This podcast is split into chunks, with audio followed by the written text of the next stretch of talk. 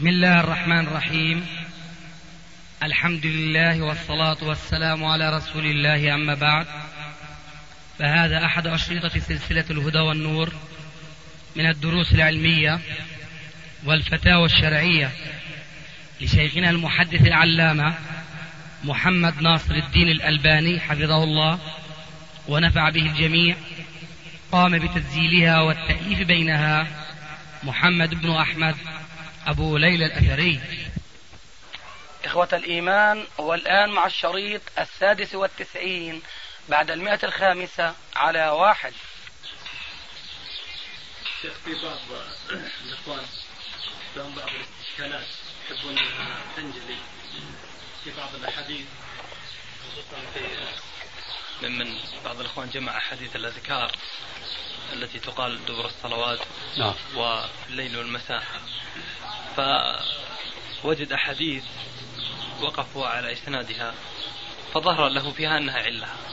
وأنت حفظك الله صححتها في صحيح الجامع. فأعطاني أربعة منها لأسألك. جزاه الله خير. الأول حديث كان إذا أصبح عند أبي داود كان إذا أصبح. إذا أصبح قال أصبحنا وأصبح الملك لله. اللهم إني أسألك أسألك خير هذا اليوم فتحه ونصره وبركته إلى آخره. هذا الحديث هو يقول في يعني إسناده كله ثقات إلا أن هناك مشكلة واحدة وهو أن راويه عن النبي صلى الله عليه وسلم أبو مالك الأشعري وراويه عن أبي مالك شريح وهو منقطع بن عبيد. وهو لم يسمع. وهو لم يسمع كما أن ذكرت ذلك في السلسلة الضعيفة. هذا انتهينا منه. هذا شطب. شطب. إي نعم. إيه لكن هو لم يشطب عنده هذا من زمان. هو وحديث دخول البيت. حديثين ثلاث من رواية مالك بن عبيد. طيب آه، وين؟ في مطبوع؟ المطبوع لا الجديد من السلسلة الصحيحة. آه. الجديد الآن يهيئها الشيخ. يعني لسه. خطبه ونبه على هذا. إي نعم. نعم. طيب هذا. غيره. الثاني حديث آه، زيد بن ثابت أن النبي صلى الله عليه وسلم كان يتعاهد وأن يتعاهد أهله وأن يقول إذا أصبح لبيك اللهم لبيك لبيك وسعديك. هذا الذي عند أحمد والطبراني وقال المنذري إسناده جيد. وفيه أنت حسنته في صحيح الترغيب والترهيب. وفي إسناده أبو بكر بن أبي مريم وهو ضعيف. فما أدري ما رأيكم. بس هؤلاء الإخوان هل يلاحظون ما نشاهده من كثير من الكاتبين في هذا المجال الذي لم يتهيئوا بعد الدخول فيه؟ هل يلاحظون أن هناك في علم الحديث ما يسمى بصحيح لغيره وحسن لغيره؟ المفروض أنهم يلاحظون. نعم. هذا أولا. وثانيا ما هو المفروض بالنسبة لمن شاب في هذا العلم؟ هل يمكن أن يخفى عليه أن أبا بكر ابن أبي مريم هذا ضعيف؟ فإن إن تذكروا هذا وتساءلوه فينبغي أن يخطر في بالهم لعل الشيخ وجد له متابعا أو وجد له شاهدا أو أو من الاحتمالات الأخرى. فهل طرقوا هذه الاحتمالات أو واحدة منها؟ هم جزموا. لم يطلع طيب هذا. بأنك ل- لك متابعات ولك شواهد طيب. وأن الرجل معروف عندك بأنه ضعيف لكن هم آه. يخافون أن يأتي من يقدح من خلفك فهم آه. يريدون الحجة فقط يعني مثلا نقول لهم مثلا والله وجد لهم متابع لأن ليس هناك تفصيل صحيح يا إيه. أخي ليس هناك تفصيل. نجيب التعليق الرغيب نشوف إيش إيه، نعم. آه، أما أخي محاولة الخلاص من قدح القادحين فهذا أمر مستحيل. ولذلك فأنا أرى أن تريحوا أنفسكم كما أرحنا نحن أنفسنا. لأنه كيف البيت الشعر ولو حاول العزة على رأس جبل. الذي ينجو من الناس سالما. أيوة. ولو حاول نعم. المهم هذا أمر سنة الله في خلقه. إذا كان السيد البشر عليه الصلاة والسلام لا أقول لم يسلم من نقد الكفار ومن اتهامه بأنه ساحر ساحر شاعر كذاب لم يسلم من نقد بعض المسلمين. هذه قسمة ما أريد بها وجه الله. تذكرون هذا الحديث؟ لابد في صحيح البخاري. فمن الذي يسلم؟ إذا كان الرسول لم يسلم. ولذلك آه، عندنا مثل شامي. أنا من هذه الحيثية حاطط رجلي مي باردة. ما يهمني. الذي يهمني أن أعرف الخطأ من الصواب والصواب من الخطأ وبس فإذا كان هذا مبتغاهم فهذا ممكن يعني الإجابة عليه على لا لأنه لا يمكن يعني تحقيق طلبة كل طالب. كل شيء.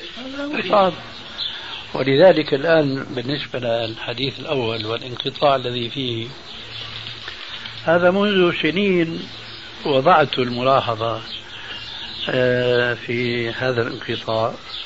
والآن بعد سنين جاءت مناسبة للإشارة لأنه مادة الحديث كما تعلمون آه، كثيرة وكثيرة جدا.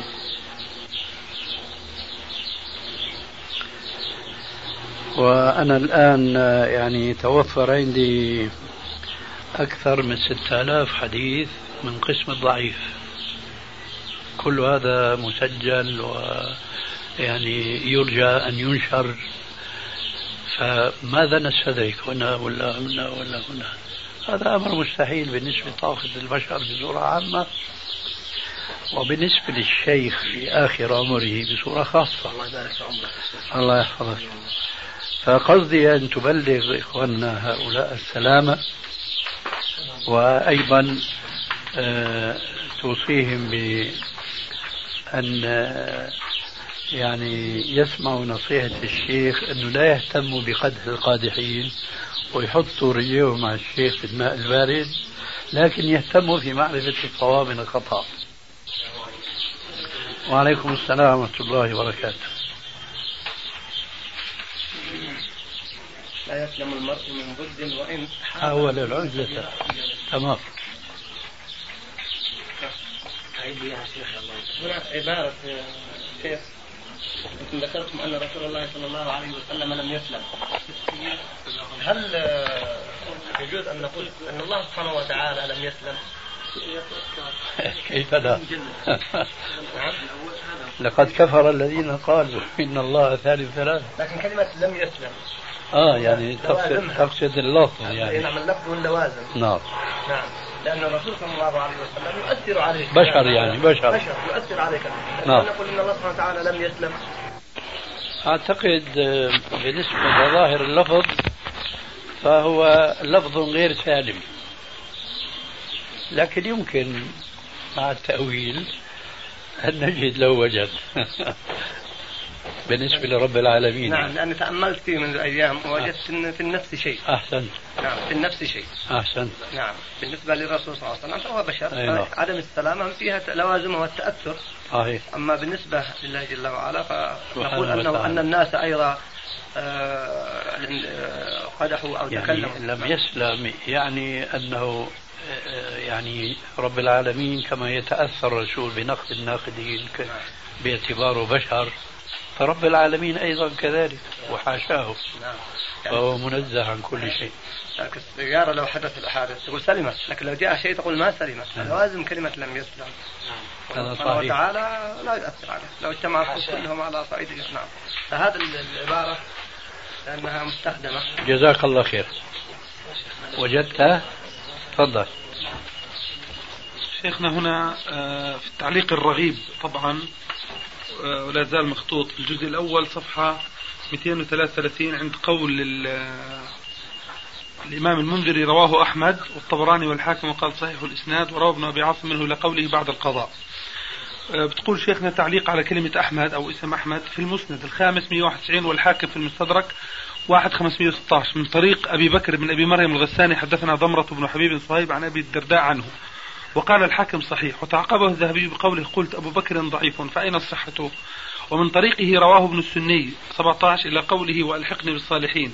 لكن قال الهيثمي بعد أن ساقه بطوله في الجزء العاشر 113 من مجمع الزوائد رواه أحمد والطبراني وأحد إسنادي الطبراني رجاله وثقوا.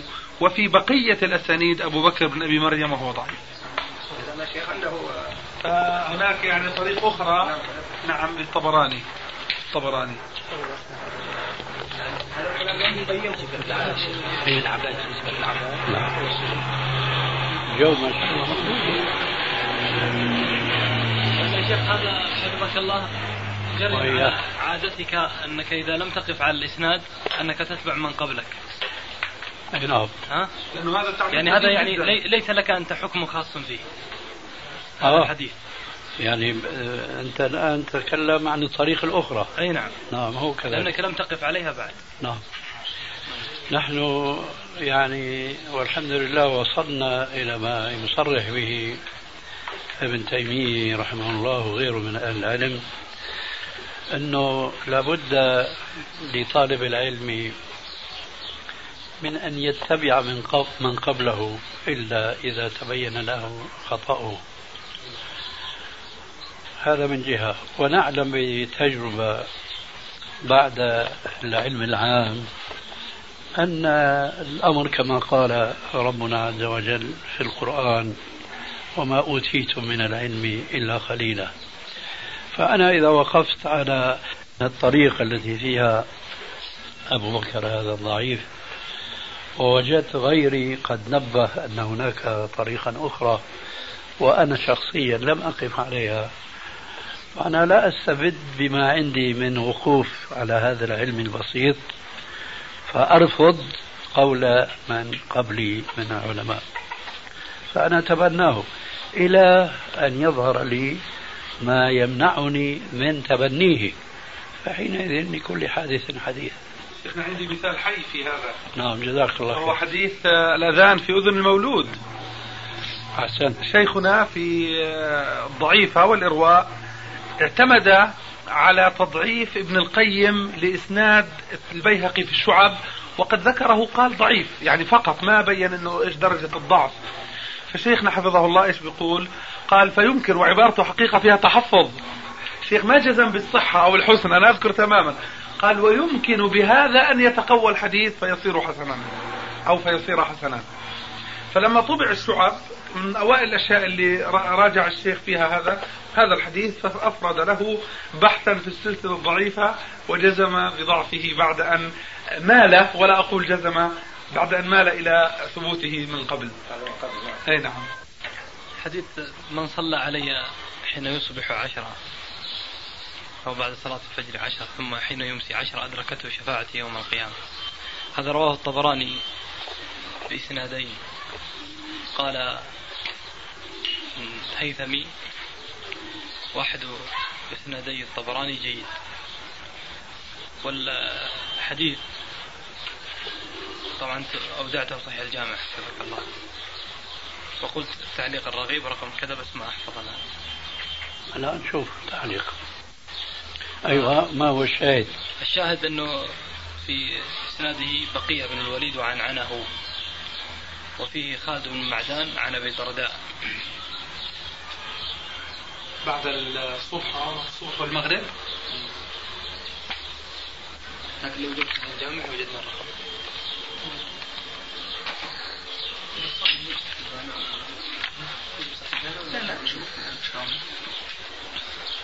هذا أحد الطريقين فيه بقية وفيه انقطاع. نعم. والآخر ما وقفت عليه؟ إذا ما هو المقصود من الكلام المقصود يعني أن الآخر ما وجدته أنا. آه. يعني أبدا في بحثي حتى عدنان في فهرسته ما أورده. ورده هنا؟ ما أورده عدنان في الطبراني ما أورده في فهرسته. لكن لو جبت صحيح الجامع أعطانا الرقم. من حديث مين هو؟ من حديث أبو الدرداء. من صلى أهلا وسهلا. ومرحبا. الله يسلمك يا شيخ. الله الحمد لله هذا الجو طيب حسا ومعنى. بارك الله فيكم. بكم صح هذا؟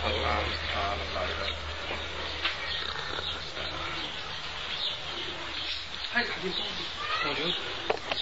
عن ابي الدرداء رضي الله عنه قال قال رسول الله صلى الله عليه وسلم من صلى علي حين يصبح عشرا وحين يمسي عشرا أدركته شفاعتي يوم القيامة.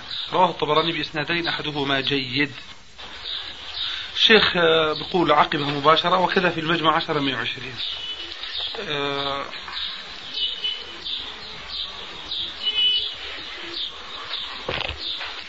هنا آه، وقال في المجمع وزاد في الثاني ورجاله وثقوا. هنا في تعليق حديث شيخنا بخطكم. وقال الناجي وأما الحافظ العراقي في تخريج الإحياء فقال فيه انقطاع. نعم. ما في ما في. ما رأيت إلا هذا. طيب الشيخ مش حاطه هنا في صحيح الترغيب؟ أنا على حسب تفتيش موزاك لعلك تجده يعني يكون هذا مثل الذي قبله. لم تقف على اسمه. التحقيق غيره لأني أنا تعجبت من أرناؤوط ضعفه في تحقيقه لجلاء الأفهام. قلت الشيخ جابه لا قلت يعني. آه. وعن ابن الدرداء رضي الله عنه قال قال رسول الله صلى الله عليه وسلم من صلى علي حين يصبح عشرة وحين يمشي عشرة تكفر شفاعة يوم القيامة حسن. رواه الطبراني بسند أحد جيد. لأنه أقول لك الأرناؤوط ضعفه في جلاء الأفهام. أرجيني بالله صحيح. آخر الصفحة شيخ نعم. أبو الدرداء أنت لما تقول ما وجدته في فهرس أخينا عدنان السبب أن أحاديث أبي الدرداء لم تطبع بعد في معجم الطبراني كبير لأنه هذا من القسم المفقود. شيخنا هو يشير إلى فهرس الترجيب والترهيب لا لا. فهرس الطبراني؟ آه. فإذا الجواب ما سمعته. واضح؟ اي نعم. نعم نعم صحيح. نعم. عويمر عويمر ما هو موجود ولذلك فنحن أيضا على نفس الخطة. لكن السند وجدته في جلاء الافهام اورده ابن القيم بسنده. نحن عندنا سندين الآن. نعم أنا أعلم لكن أقول أحد الاسنادين هذا نحن نسميه آه، شاهدا قاصرا. نعم. يعني فيه فضيلة الصلاة على الرسول عليه السلام. لكن ليس فيه تقييد صباح ومساء. شيخنا بلاش واحد يسمع شريط يقول هذه بدعة ألبانية الشاهد القاصر. هو فعلا يعني. هو كذلك. آه هو كذلك. ونعمة البدعة هذه. نعمة البدعة هذه صح. شاهد قاصر. وكثير من الذين يكتبون قديما وحديثا يعتبرون الشاهد القاصر على الشاهد على المشهود له الكامل شاهدا والعكس هو الصواب. أي المتن الكامل يصح أن يقال إنه شاهد للمتن القاصر ولا عكس. واضح؟ ولا مش كثير. عليكم السلام. اذا شيخ ماذا نقول في مثل هذا؟ هل نسمع من كلام اتبعوا يا أخي اتبعوا. لا نستطيع أبدا أن يكمل علمنا ولن يكمل إلا بطريقة الاستفادة ممن قبلنا.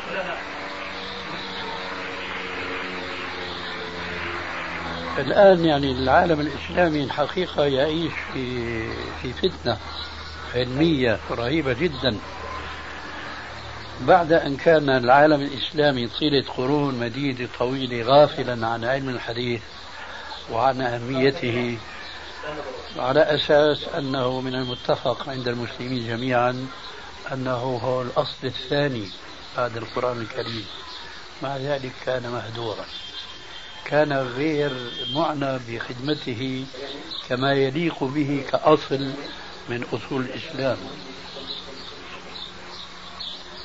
طفرة الآن صار في صحوة حول أهمية الحديث وهذا أمر طبيعي لأنه الأصل الثاني كما ذكرنا آنفا. ولكن صار ردة فعل القدامى جمدوا وركدوا ولم يعملوا حول الحديث إلا جمعا من هنا وهنا إلى آخره كما فعل السيوطي في جامعيه الصغير والكبير والزوائد على الجامع الصغير. الآن انتبه الجماهير من العلماء وطلاب العلم إلى أنه حقيقة أنه السنة تحتاج إلى خدمة وفيها ما ليس منها فصار معهم ردة فعل. الجمود انقلب إلى إيش؟ إقدام لكنهم استسهلوا الصعبة وظنوا أن علم الحديث ممكن أن يصل فيه طالب العلم وأن يصير فيه محققا مدققا مصححا مضاعفا بمجرد ما يحيط بهذه الفهارس التي سهلت الآن استكشاف المجهول الذي كان يأخذ من واحد مثلي قديما ساعات لاستخراج حديث واحد. خذوا مثلا مسند أبي هريرة في مسند الإمام أحمد. أخذ أكثر من نصف المجلد الثاني فقط مسند أبي هريرة.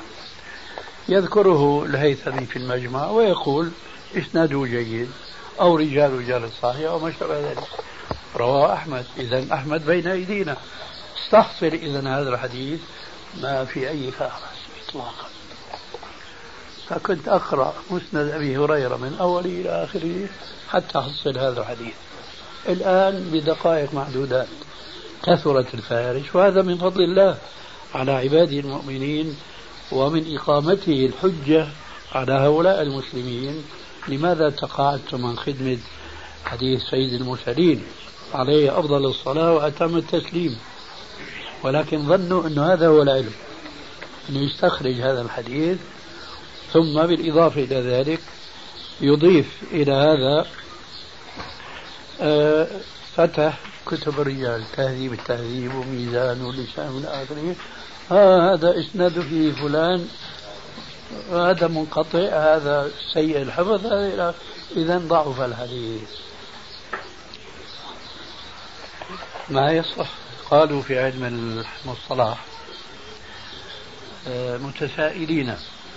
إذا وجد طالب العلم حديثا في سند ضعيف هل يجوز له أن يقول هذا حديث ضعيف أم يقول هذا حديث إسناده ضعيف؟ فصلوا وهذا تفصيل معقول جدا. قالوا إذا كان الذي وقف على هذا الإسناد حافظا له إمام بكتب السنة وإحاطة بالقسم الكبير منها أو الأكبر فله أن يقول بعد أن أفرغ جهده في البحث هذا حديث ضعيف. أما مجرد أن يقف على ضعف السند فلا يجوز إلا أن يقول هذا حديث إسناده ضعيف. الآن مثل هذه الدقائق لا تلاحظ من هؤلاء الناشئين لأنهم استسهلوا الصعب كما قلنا آنفا. ونحن الآن في مشاكل مع هؤلاء الشباب. لكثرة الذين يعتدون على علم السنة. ليس بالإمكان أن ينبري أحدنا لكل واحد من هؤلاء ويرد عليه. لكن أنا سلكت سبيلا أرجو أن يكون هو من باب ما لا يدرك كله لا يترك جله. فحينما تأتي مناسبة مثل هذا الحديث أو ذاك وإن طبعت كتاب مثلا من الكتب فأنبه. أما أن أتوجه للرد على هذا الذي يعني رد فأخطأ هذا لا سبيل إليه. عندنا الآن مشكلة جديدة وقعت ربما لم يصل علمكم إليها بعد لأنها حديثة العهد طبع الآن كتاب رياض الصالحين بتحقيق شاب اسمه حسان عبد المنان.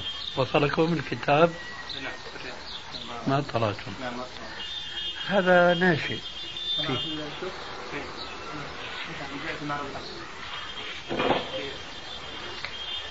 المقصود هذا شاب ناشئ ولا يجوز له أن يصحح وأن يضاعف إطلاقا لأنه مبتدئ في هذا المجال.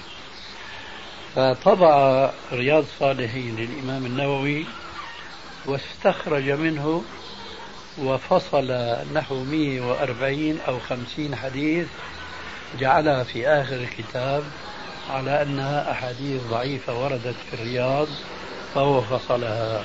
على أساس أنه ما بقي في الرياض هو صحيح. هذا بالنسبة لوجهة نظره هو. واشتط به القلم جدا جدا فأدخل في الضعيفة التي جعلها ذيلا للرياض واستخرجها من الرياض فأورد في هذه الضعيفة حتى بعض الأحاديث الموجودة في صحيح البخاري ومسلم. وهو مخطئ. بعض العلماء كما تعلمون أخذوا على الصحيحين بعض الأحاديث لكن ليس هذا من ذاك إطلاقا.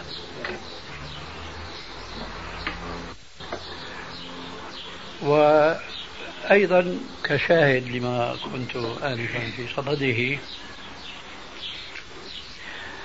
نحن الآن نجدد طبع المجلد الثاني من سلسلة الأحاديث الصحيحة.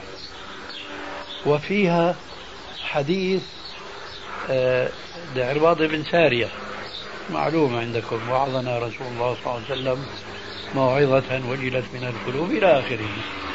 هذا من الأحاديث التي سلط جهله عليها فضعفها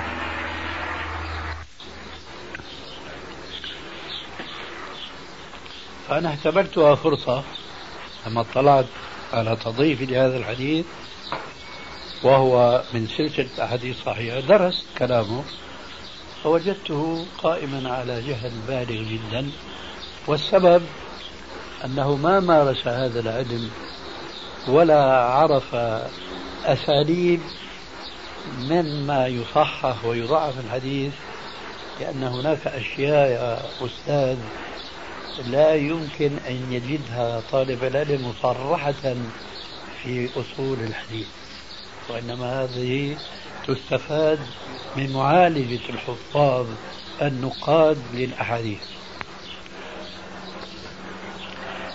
هذا الحديث حديث العرباض بن سارية.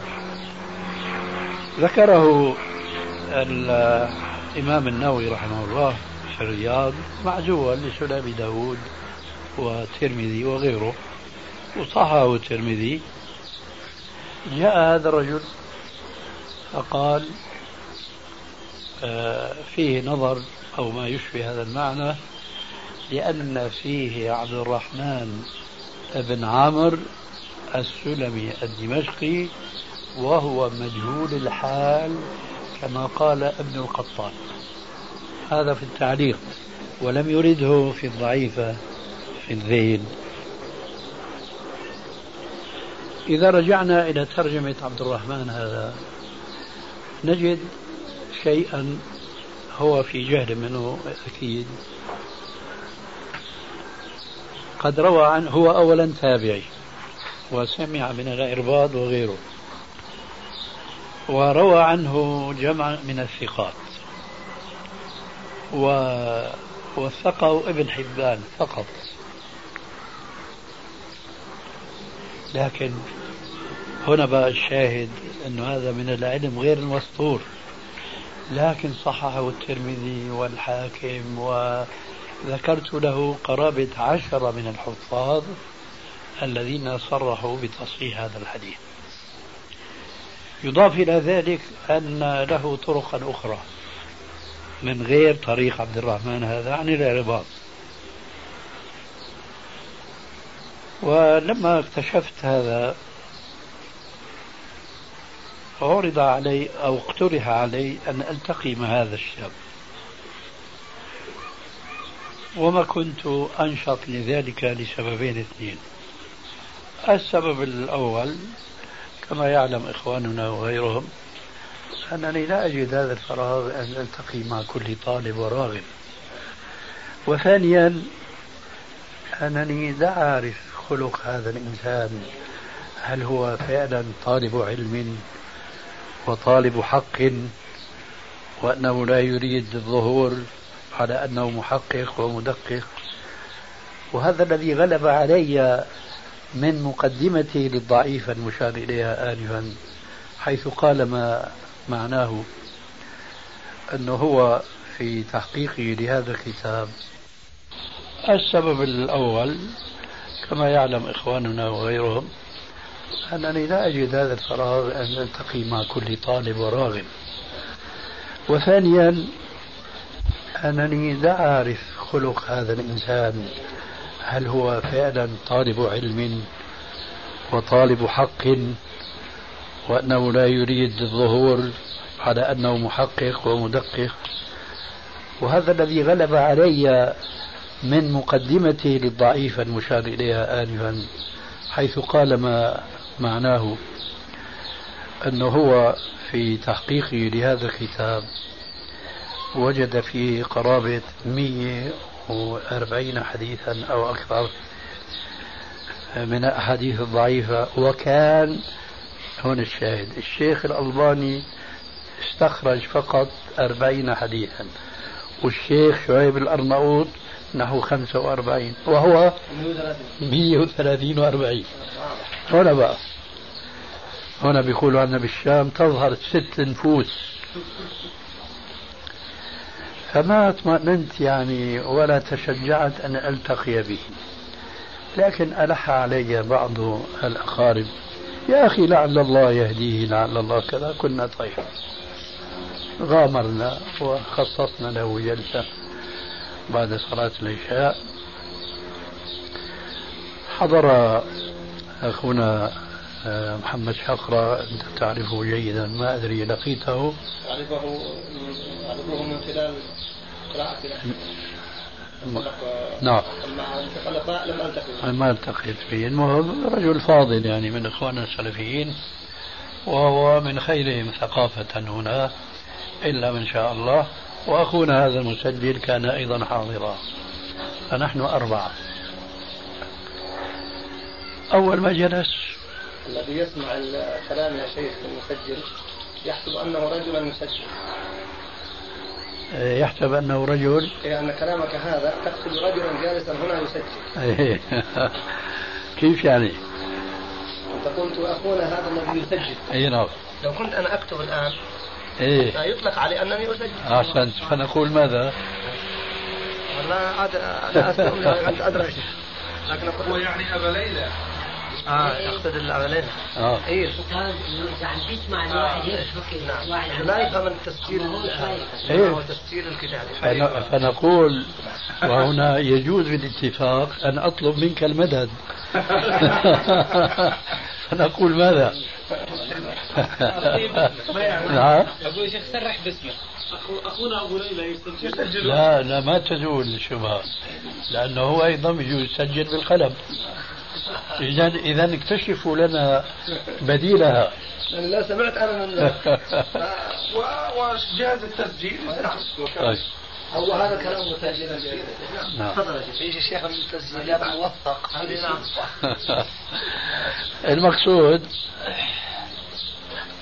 هذا فنان من هنا ولا من السعودية؟ لا هو هنا. هنا. اي نعم أول ما جلس عمل مقدمة فيها كل التواضع وكل اعتراف بالفضل. يعني من جملة كلامه وهو مسجل في الشريط أيضا.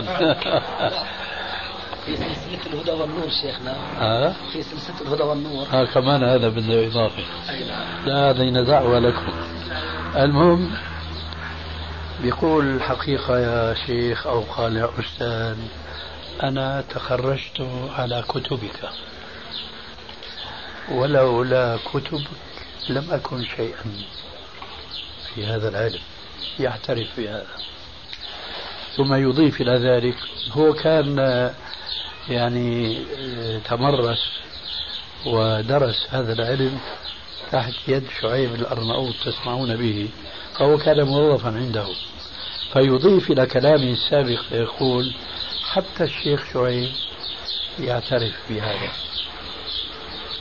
قلنا والله هذه بشارة خير يعني ما دام رجل صاحبنا هذا يعترف بهذا إذا سنستفيد من التباحث والمناقشة معه. لكن ما صدق الخبر الخبر مع الأسف. إيه. هو كان قدم إلي طريقة مناقشته للطرق كلها وفيها طريق عبد الرحمن بن عمرو السلمي أو السلمي فأنا وجهت له أسئلة.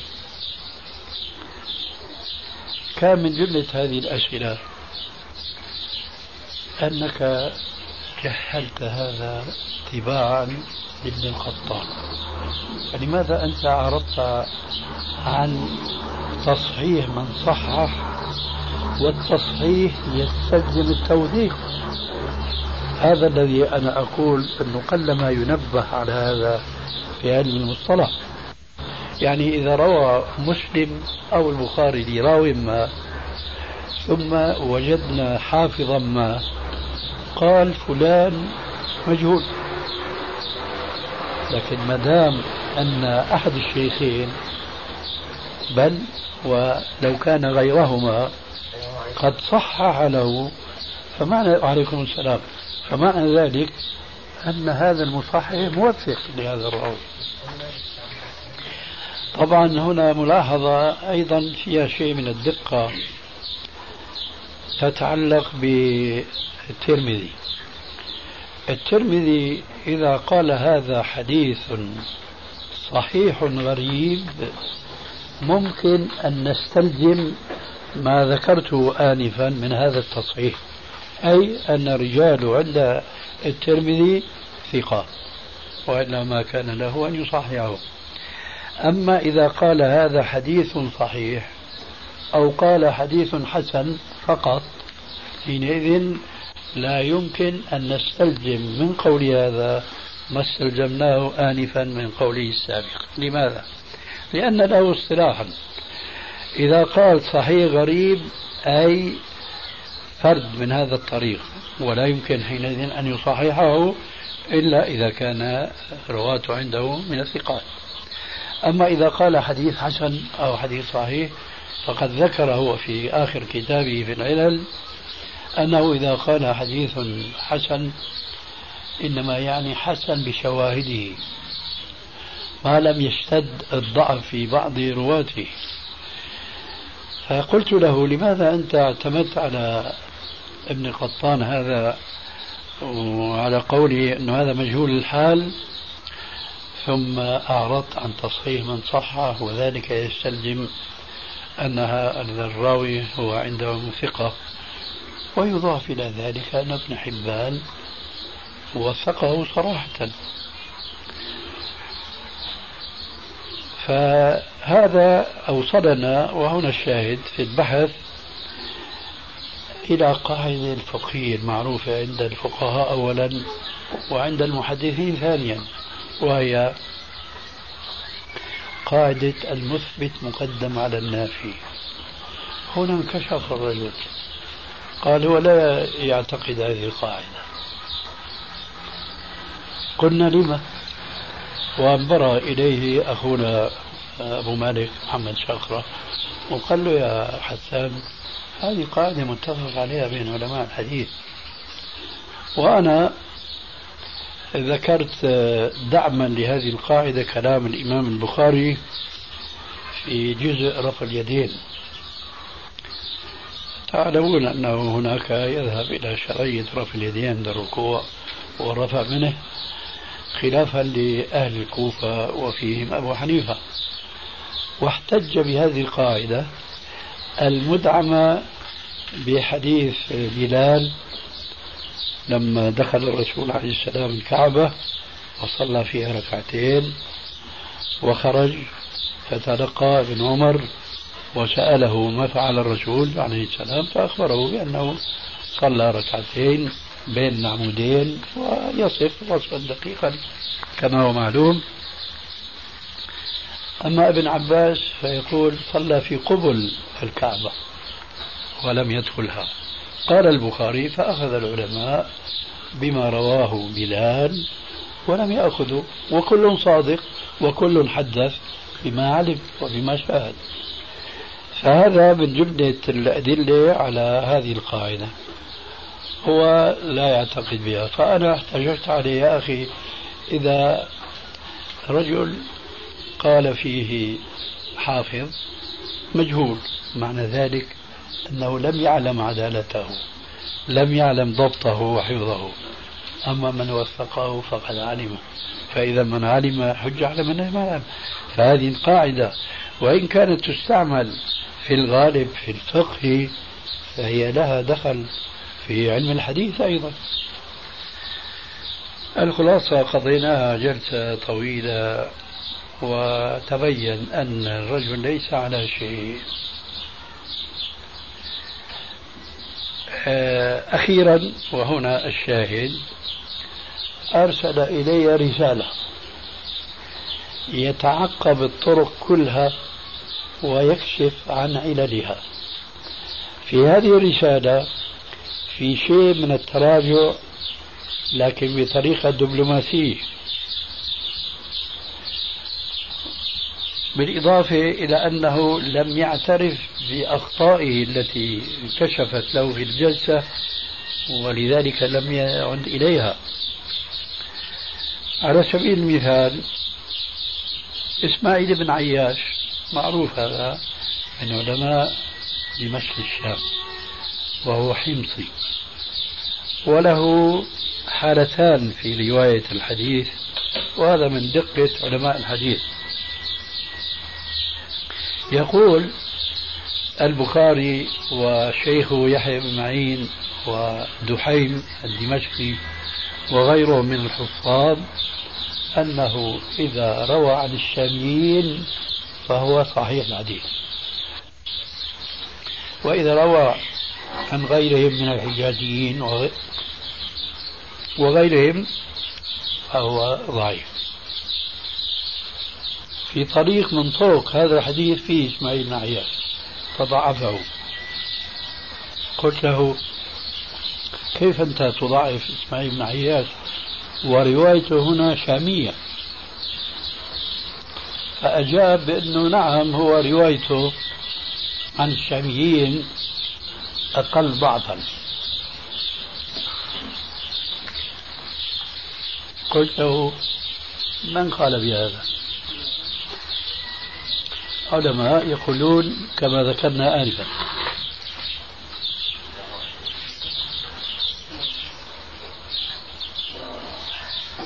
وفتحت أمامه تهذيب التهذيب وقرأت على مسامعه كلام البخاري وغيره وأهم من هذا كله هو سبحان الله يعني تبين لي أنه صاحب هوى يأخذ من أقوال العلماء ما يؤيد تضعيفه وهو واسع الخطو جدا يكفيكم أن تعلموا أنه ضعف بعض الأحاديث الصحيح. مثال مثلا حديث مشهور صدقك وهو كذوب. هذا في البخاري ضعفه. مع أنه أشار في تضعيفه إلى أن له طرق فلم يعبأ بها. المهم. والله هي النقطة تبع الإشارة أن له طرق. هي بتزيد الغي تبعه. كيف؟ بتزيد الغي تبعه في تضعيف الحديث. يعني جهله وأشار أنه في إلى طرق بتزيد بغباوته أو ب... لا بتزيد بهواه بهواه آه. أيوه. يعني هو له هدف بده يضعف. ما لم يضعفه أحد من قبله حتى يظهر أنه محقق في السماء. أيوه. فهو يمر مر الكرام على الشواهد بينما هل له هدف الانتصار لحديث رسول الله تصحيف تصحيحا أو تضعيفا يفرغ جهده ليصل إلى ما هو قريب من اليقين؟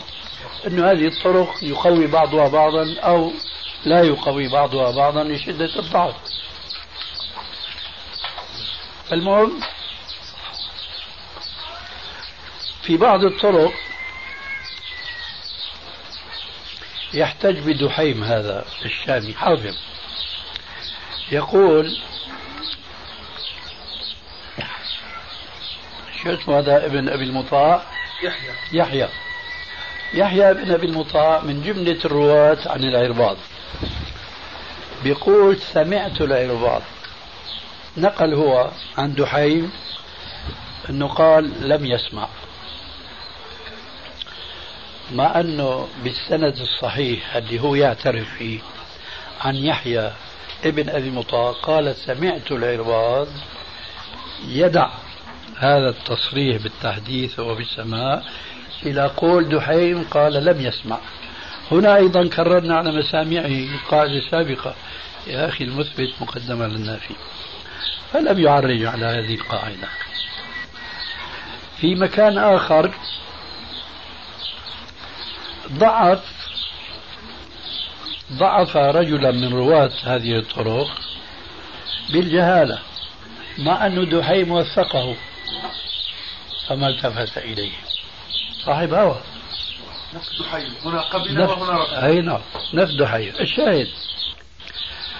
دحيم هذا في ترجمة إسماعيل بن عياش بيقول في روايته عن الشاميين آه، حجة غاية.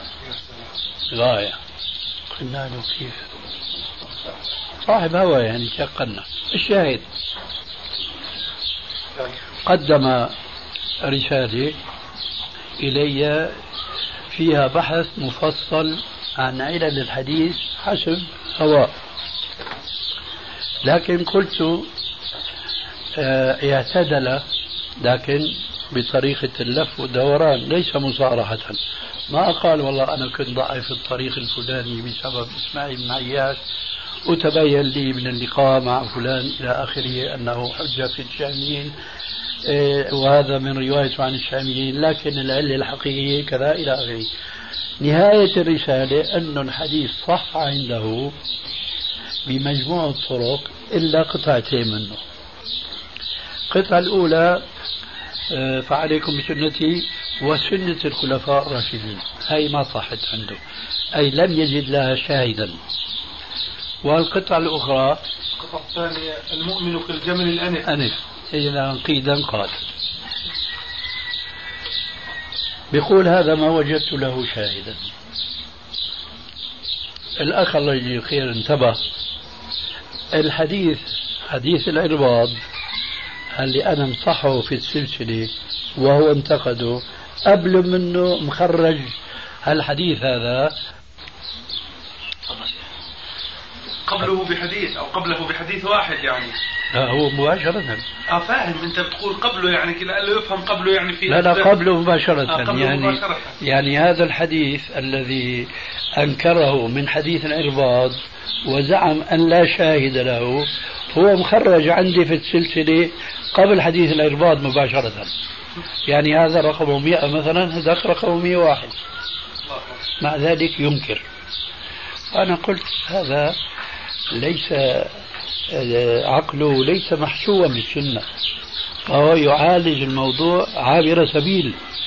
فهو لا يحفظ وإنما يقف أمام ما وقف عليه آنيا ثم يعالج. ووقع مثل هذا له تماما. والحديث كما يقال ذو شجون.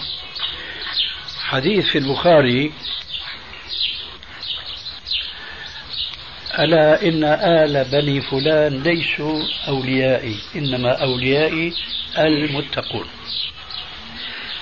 خرجت أنا هذا الحديث في نفس المجلد وهو إذا انتقده لأنه ذكرت في التخريج زيادة علقها البخاري ولكن لي آه، معهم رحم وسأبلها ببلالها أنا خرجته وبينت أنه الحديث رواه البخاري بزيادة معلقا وفيه رجل لم نقف له على ترجمة.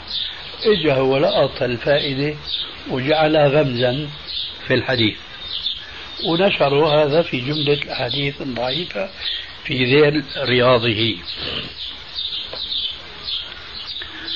شو الشاهد قبل الحديث هذا حديث البخاري هو في الرياض والذي انتقده رجل. قبل منه في حديث في الرياض من حديث أبي هريرة في صحيح مسلم فيه هذه الزيادة.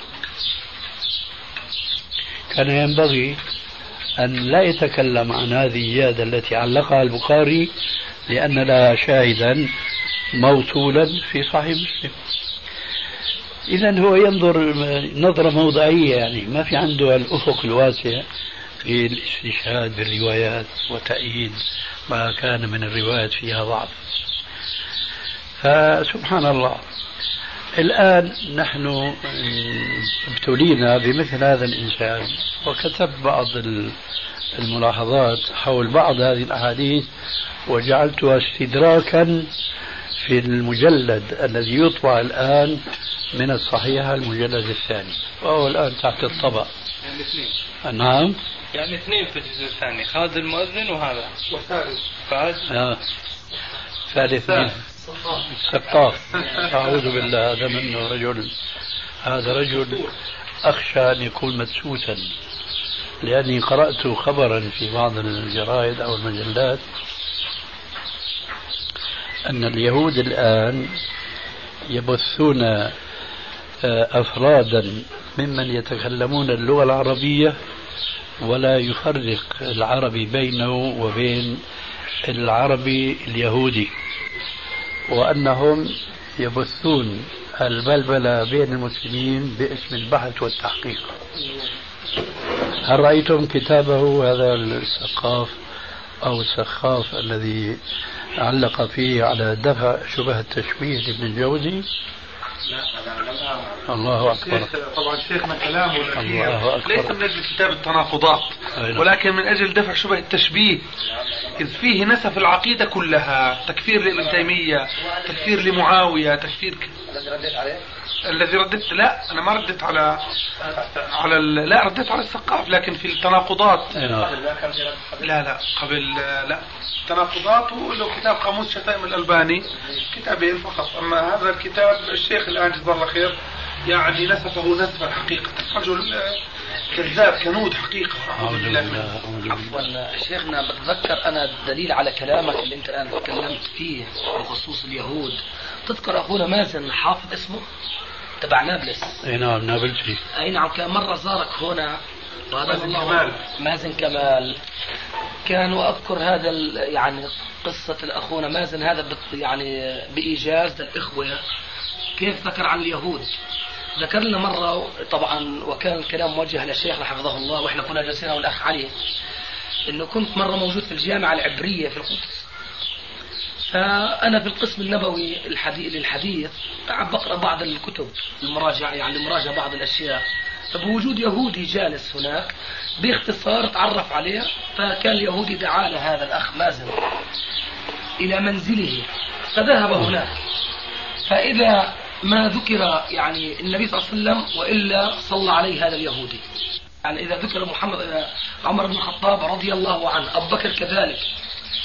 فتعر بعد ما جلسوا مجلس طويل هو وياه كان هذا اليهودي هو أستاذ ل 25 بروفيسور يهود في العلم النبوي والحديث تخصيصا.